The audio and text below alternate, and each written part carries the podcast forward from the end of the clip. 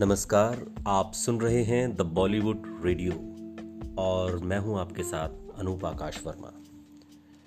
किस्सा, राज कपूर और जीना तमान का है। देवानंद साहब भी। साल 1978 की बात है जब राज कपूर के निर्देशन में बनी सत्यम शिवम सुंदरम ने बॉलीवुड में कई धारणाओं को बदल दिया।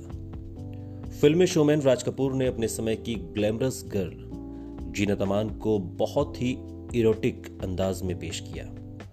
सीन और सब्जेक्ट दोनों गजब के थे। और सीन और सब्जेक्ट के चलते ही ये फ़िल्म कई विवादों में घिरी रही।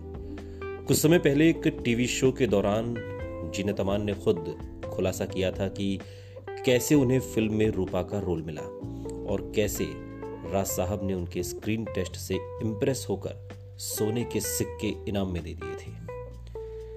जीनत ने बताया कि जब मैं और राज जी वकील बाबू के लिए शूट कर रहे थे, एक फ़िल्म आई थी वकील बाबू, उस दौरान वो सत्यम शिवम सुंदरम की स्क्रिप्ट पर काम कर रहे थे।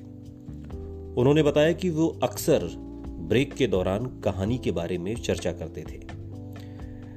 जीनत ने बताया कि वो फ़िल्म के किरदार रूपा के बारे में ज़्यादा सोचते थे और बातचीत के दौरान बेहद गंभीरता से उस पर बात करते थे।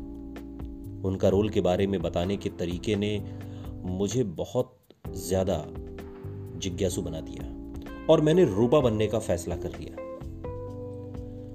फ़िल्मों में ग्लैमरस गर्ल का किरदार निभाते निभाते थक चुकी जीनत रूपा बनना चाहती थी। एक दिन वो शूट के बाद घाघरा चोली पहनकर और रूपा की तरह चेहरे पर टिश्यू पेपर से घाव लगाकर राज कपूर के टेंट में पहुँच गई। जैसे ही जीनत अंदर पहुँची और गेट पर रुक गई तो राज साहब ने पूछा, कौन हो?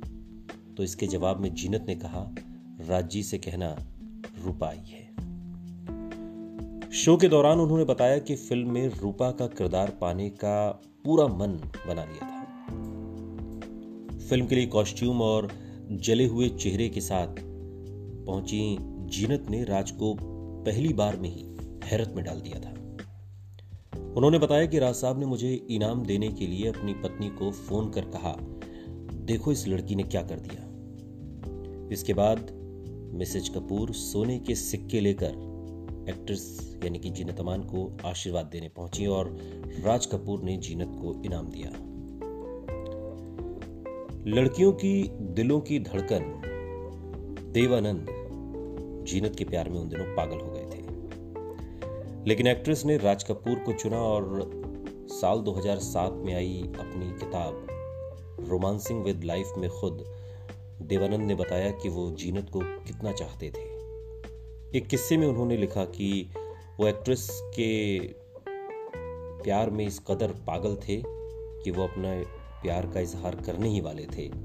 दोनों ने तय किया था कि एक पार्टी में मौजूदगी दर्ज कराने के बाद होटल ताज में वो डिनर के लिए जाएँगे। देव साहब लिखते हैं कि पार्टी के बाद हम वहाँ जाने ही वाले थे, लेकिन राज कपूर नशे की हालत में आए और जीनत को अपनी बाहों में भर लिया। इसके जवाब में एक्ट्रेस ने जो रिएक्शन दिया, वो हद से ज़्यादा था।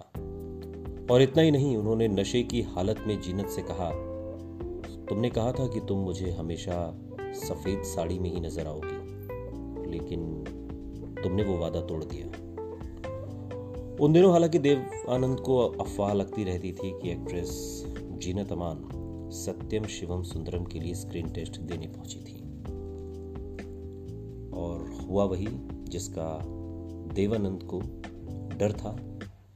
सत्यम शिवम सुंदरम के लिए कास्ट कर ली गई जीना तमान और देवानंद के साथ ये रिश्ता यहीं पर थम गया रुक गया खत्म हो गया। सुनते रहिए द बॉलीवुड रेडियो।